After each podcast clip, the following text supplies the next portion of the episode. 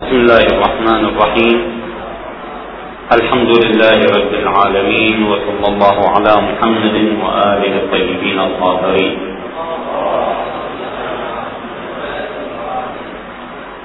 لا يستبغ الأمر علينا إذا قلنا أن السفياني يبدأ بسبعة أشخاص،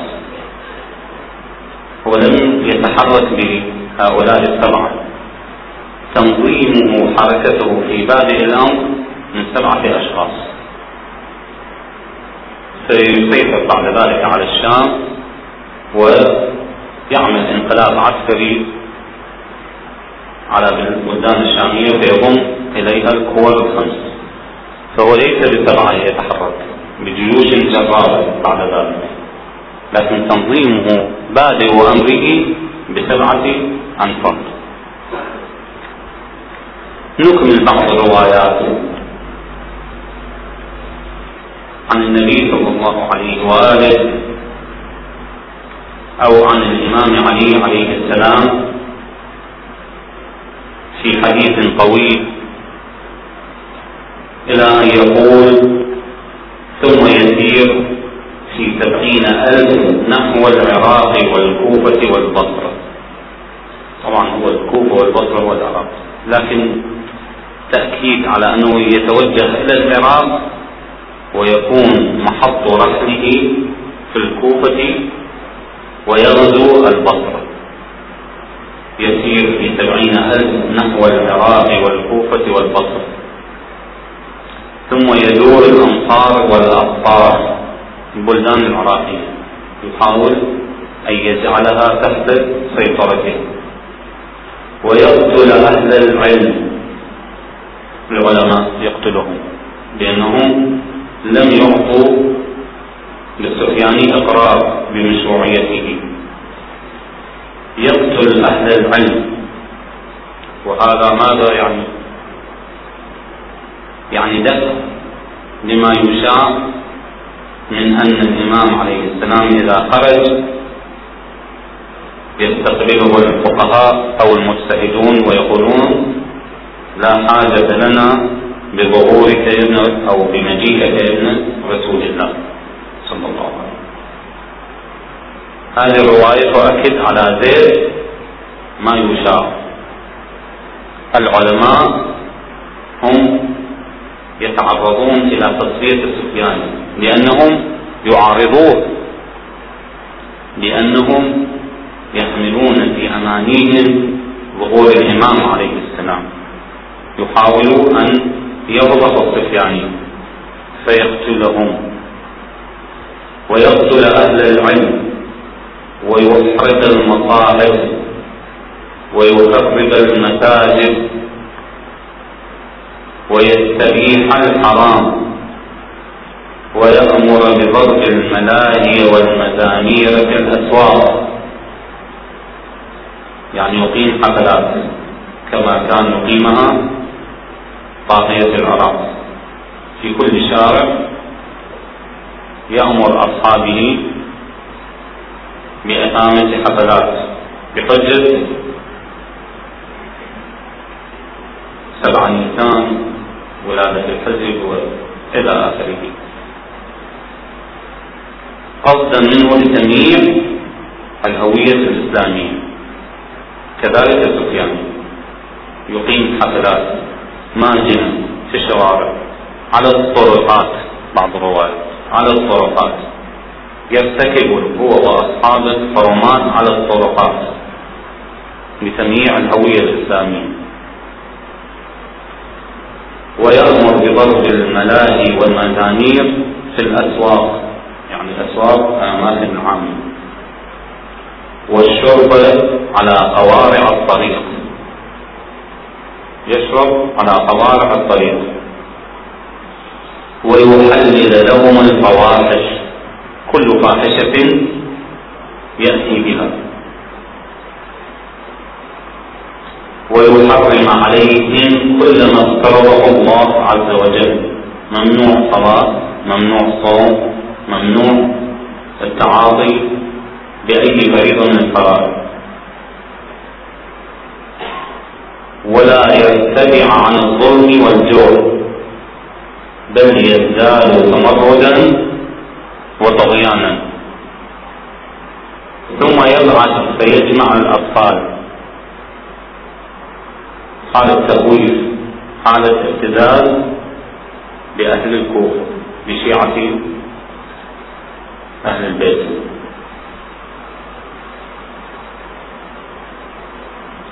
ويغلي الزيت لهم فيقولون إن كان آباؤنا عصوك فما ذنبنا. لاحظ موقف أهل الكوفة، موقف ولائي لا يبايعون سفيان، يرفضون سفيان ويدفعون ضريلتهم إلى ضريلة هذا الولاء لأهل البيت ومناصرة الإمام عليه السلام بأن يعتدي على أطفالهم، يقتل أطفالهم.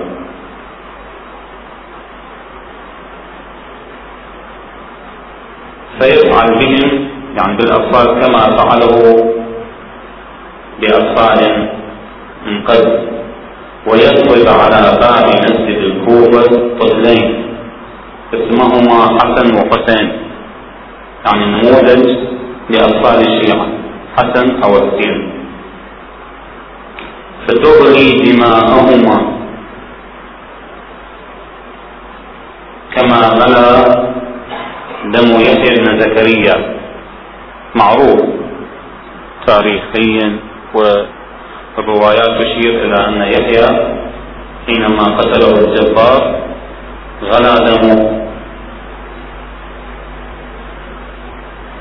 بقي يبور دمه حتى جاء كما هو المعروف نبوخذنصر رجل طاغي ظالم، فلما رأى هذه المعجزة مع أنه ظالم كافر، فلما وجد هذا المكان يفور الدم بالدم سأل عن حاله، قال له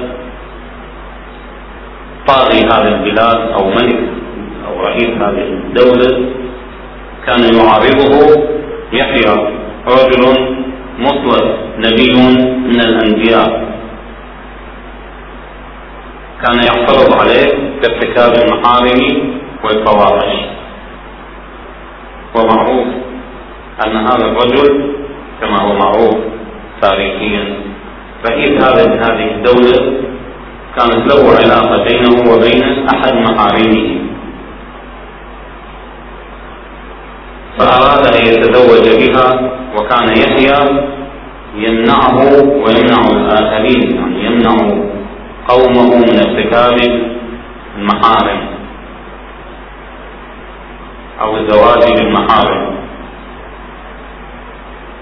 فتمنعت هذه الامرأة الطاغية وقالت لا يكون ذلك، تماما كما فعل الخطام مع أمير المؤمنين عليه السلام.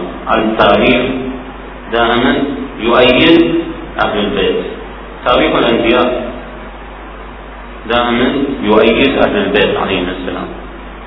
قالت لا تتزوج حتى تقتل يحيى، كذلك قطان قالت لا تتزوج بعبد الرحمن بن ملجم إلا بقتل علي عليه. فبعث إلى يحيى ليقتلوه ففر، ثم أخذ يحيى عليه السلام فقتل، ذبح وجيء برأسه إلى هذه الفاحشة. ولذلك الإمام الحسين عليه السلام يذكر دائما قبل مقتله الشريف يحيى يبعث برأسه إلى بغي من بغايا بني أمية، كما بعث برأسه الإمام عليه السلام يقول كما بعث برأسه يحيى بن زكريا إلى بغي من بغايا بني إسرائيل. فيقول الدم الله سبحانه وتعالى يجعل ذلك آية، يقول الدم في مكان مقتل يحيى يأتي نبوة النصر بعد احتلامه لهذه البلدان ويسأل عن هذه القضية وقال له طاغية المنطقة قتل رجل من أنبياء الله اسمه يحيى فطار الدم ولم يقف، فأخذ من أصحاب هذا الطاغية نبوة النصر وذبحهم على هذا المكان فلم يهدأ الدم حتى وصل العدد إلى 70,000 من هؤلاء، ثم هدأ الدم، دم يحيى. الله سبحانه وتعالى جعل ثأر يحيى على يد رجل كافر أيضا، لكن الله سبحانه وتعالى انتقم من الكافر لكافر آخر. حينما يبدو السفياني على قتل هؤلاء الصبيين حسن وحسين يفور الدم، فتفزعه هذه القضية، يخاف من هذه القضية، فتغلي دماؤهما كما غلا دم يحيى بن زكريا. فإذا رأى السفياني ذلك أيقن بالهلاك والبلاء. السفياني مو رجل غير عالم ببعض الأمور، يعرف رجل طاغية لكنه يعرف كثير من الأمور، يعرف أن هذا الخط أو هذه الإشارة الحمراء أنذرته بالبلاء والهلاك، فيخرج هاربا منها من القوة متوجها إلى الشام، فلا يرى في طريقه أحدا يخالفه. فإذا دخل دمشق اعتكف على شرب الخمر والمعاصي ويأمر أصحابه بذلك. طبعا الرواية تختصر كيف يذهب ويخرج إلى أن تقول أنه يخرج مهزوما إلى دمشق. هذه التفاصيل لم تتحدث عنها هذه الرواية. طبعا المصدر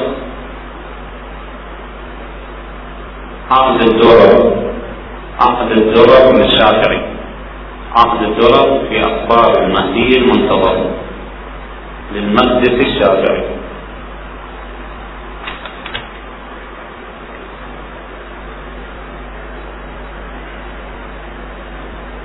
وعن الإمام الصادق عليه السلام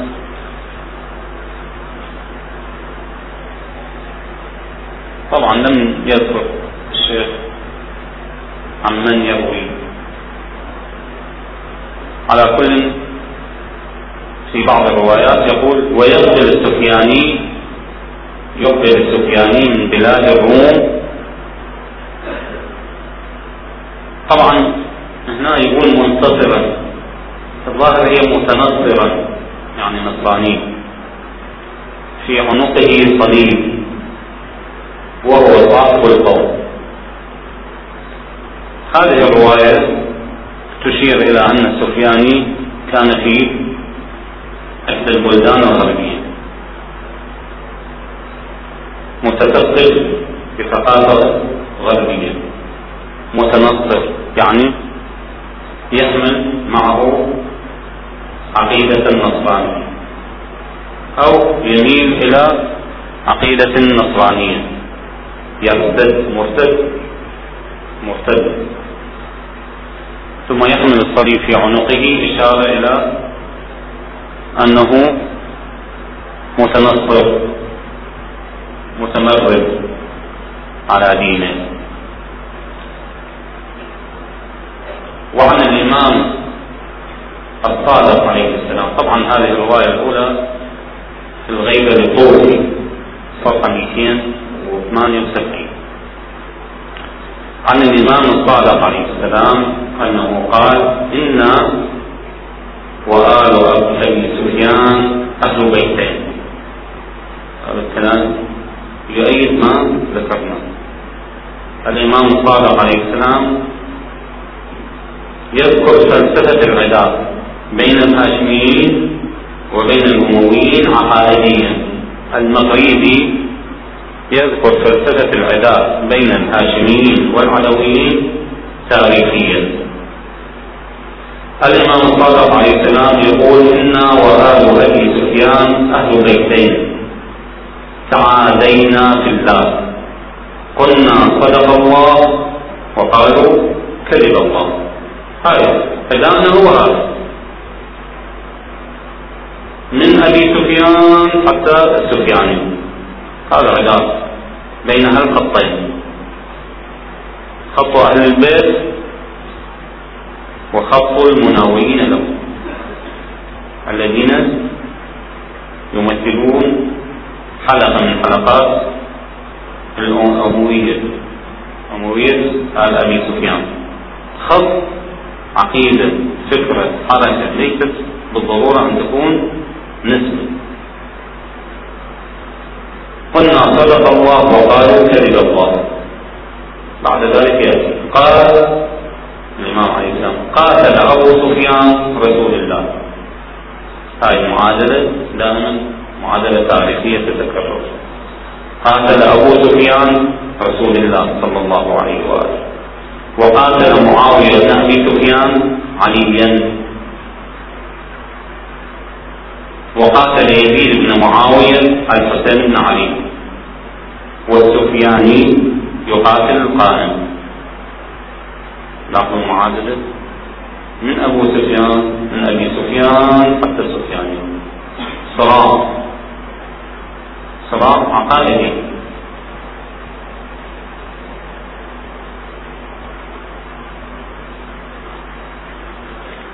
وعنه عليه السلام، طبعا مصدر هذه الرواية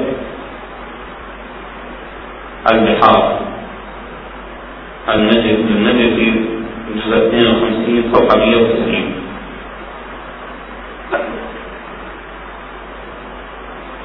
تكمل لهذه الرواية قدر الله: وكاني بالسفياني قد طرق رحله في رقبتكم، رقبة الكوفة، في رقبتكم بالكوفة، فنادى مناديه: من جاء برهب من شيعة علي فله 1000 درهم، أما إن إمارتكم يومئذ لا تكون إلا لأولاد البغايا. يعني لا يحكم في ذلك الوقت إلا رجل من أولاد البغايا. أو أن السفياني حينما يحكم الكوفة فتكون حكومة الكوفة لأولاد البغايا، لأن السفياني لم ينتقل في الكوفة، إنما يسعد فيها وكيلا عنه، محافظا مثلا، قائدا، واليا، لكنه هذا من أولاد البغايا. إمارتكم لا تكون يومئذ إلا لأولاد البغايا.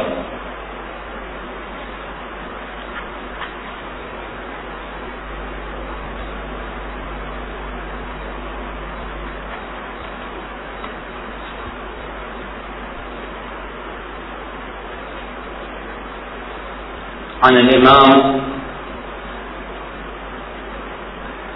الباقر عليه السلام في حديث طويل إلى أن يقول: لا بد لبني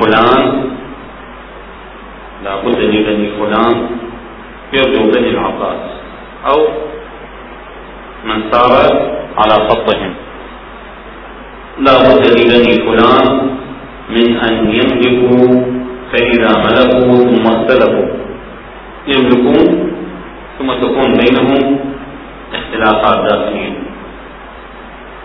ثم اختلفوا تفرق ملكهم وتشتت أمرهم حتى يخرج عليهم الخراساني والسفياني، هذا من المشرق وهذا من المغرب.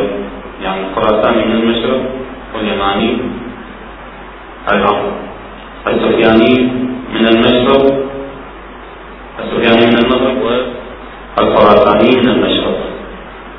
هذا من المشرق وهذا من المغرب يتجهان إلى الكوفة فتسيران، هذا من هنا وهذا من هنا حتى يكون على بني فلان على أيديهما. بني فلان يعني الحكومة القائمة في العراق أو في الكوفة، حكومة لعلها تكون منحرفة أو تابعة لخط بني العباس.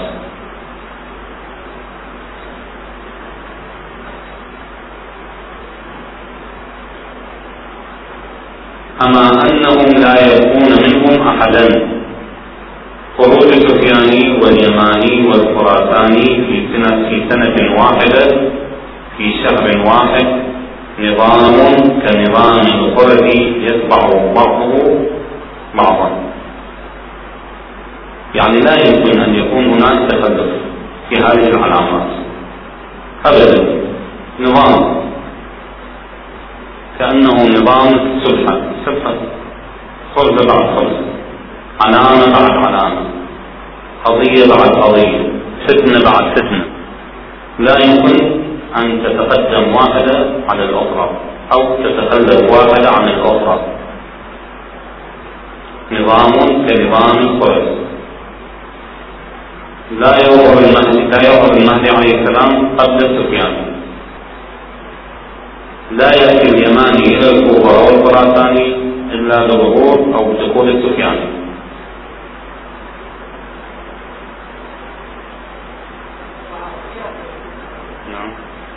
طبعا طولية هذه العلامات طولية، بعضها عرضية مثل القسوة البيضاء في وقت ظهور السفياني، لكن بعد وصوله إلى مكة.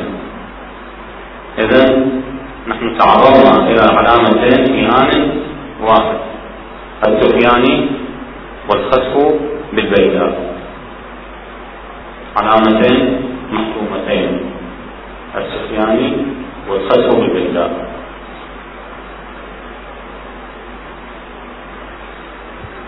نظام كنظام القرص يتبع بعضه بعضا.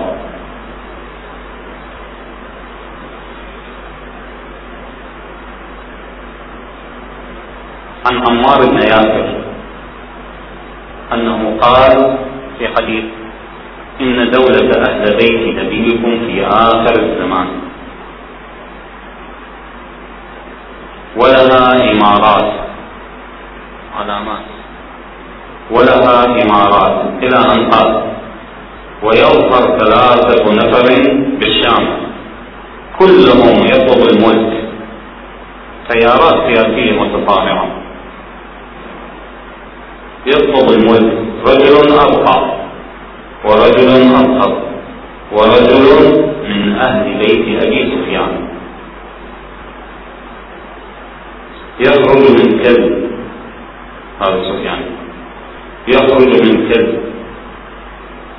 ويختبر ويخبر الناس بدمشق، يعني يأتي للناس بدمشق، ويخرج من أهل الغرب إلى مصر أيضا ستكون لها أفضل من الأحداث بقيادة المغربي، بعض الروايات مصري تشير إلى أنه مصري وبعضها تقول مغربي. فإذا دخلوا فتلك إمارة السفياني، ويخرج قبل ذلك من يدعو لآل محمد، يعني حركة دعوة لأهل البيت عليهم، وتنزل الترك الجزيرة، بعض الروايات الجزيرة ليس ببعيد، لعلهم يتحركوا إلى الجزيرة ثم إلى الحيرة حتى يكونوا قريبين من الكوفة. هذه الكوفة عجائب ترى، الكل ينظر إلى الكوفة، إلى العراق، الأتراك من جهة، الغرب من جهة، السفياني من جهة،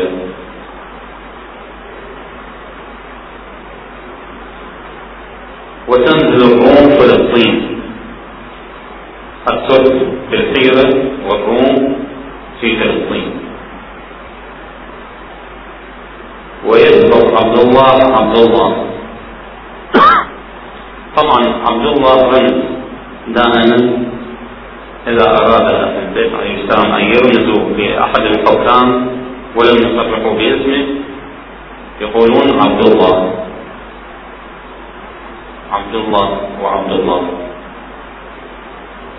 وصدام لقب نفسه بعبد الله المؤمن، أحد الطغاة من حيث لا يشعر، يقع في الصدق وهو لا يعلم. ويسبق عبد الله حتى يلتقي جنودهما بقرطيبيا على النهر ويكون قتال عظيم. طبعا ويسير صاحب المغرب فيقتل الرجال ويسبي النساء. صاحب المغرب يحاول أن طبعا يسيطر على مصر ويحاول أن يتوجه إلى دمشق، لكن في الطريق يقتل. طبعا كلهم ظلمة جزارون سفاكون، ويكون قتال عظيم. ويسير صاحب المغرب فيقتل الرجال ويسبي النساء ثم يرجع في قيس حتى ينزل الجزيرة السفيانية. طبعا قيس إشارة ممدوحة بخلاف كلب دائما موقف معاني لأهل البيت عليه السلام. قيس جهة أو قبيلة أو مجموعة معاكسة لكلب، لعلهم يتفقون مع المغربي هذا، لعلهم فيرجع إلى قيس أو يرجع بقيس ثم يرجع في قيس حتى ينزل الجزيرة السفياني فيسبق اليماني ويقول السفياني ما جمعه، ثم يسير إلى الكوفة. طبعا هذه السفياني خلال حركته ينتظر إلى أن يصل إلى الكوفة ويأخذ ما يأخذ، لأنه يعني جيوش منكسرة منهزمة تبقى بأسلحتها وبقاياها، فيأخذها السفياني ويقول السفياني ما جمعه، ثم يسير إلى الكوفة فيقتل أخوان آل محمد صلى الله عليه وآله ويقتل رجلا من مسميهم يعني اسمه علي حسن حسين فرض. ثم يخرج المهدي على روائه شعيب بن صالح إلى آخر الرواية نتعرض إن شاء الله. هذه أكبر الروايات. نظر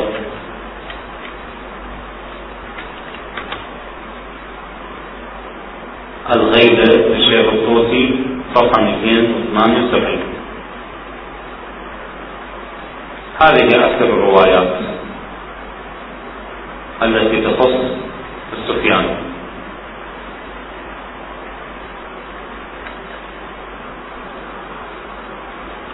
وإلى أن نصل إلى يعني نهاية الحديث نذكر بأن هناك علامات أخرى محتومة منها اليماني والخراساني وبعض العلامات كظهور الشمس من مغربها، وإن كان في بعضها اختلاف.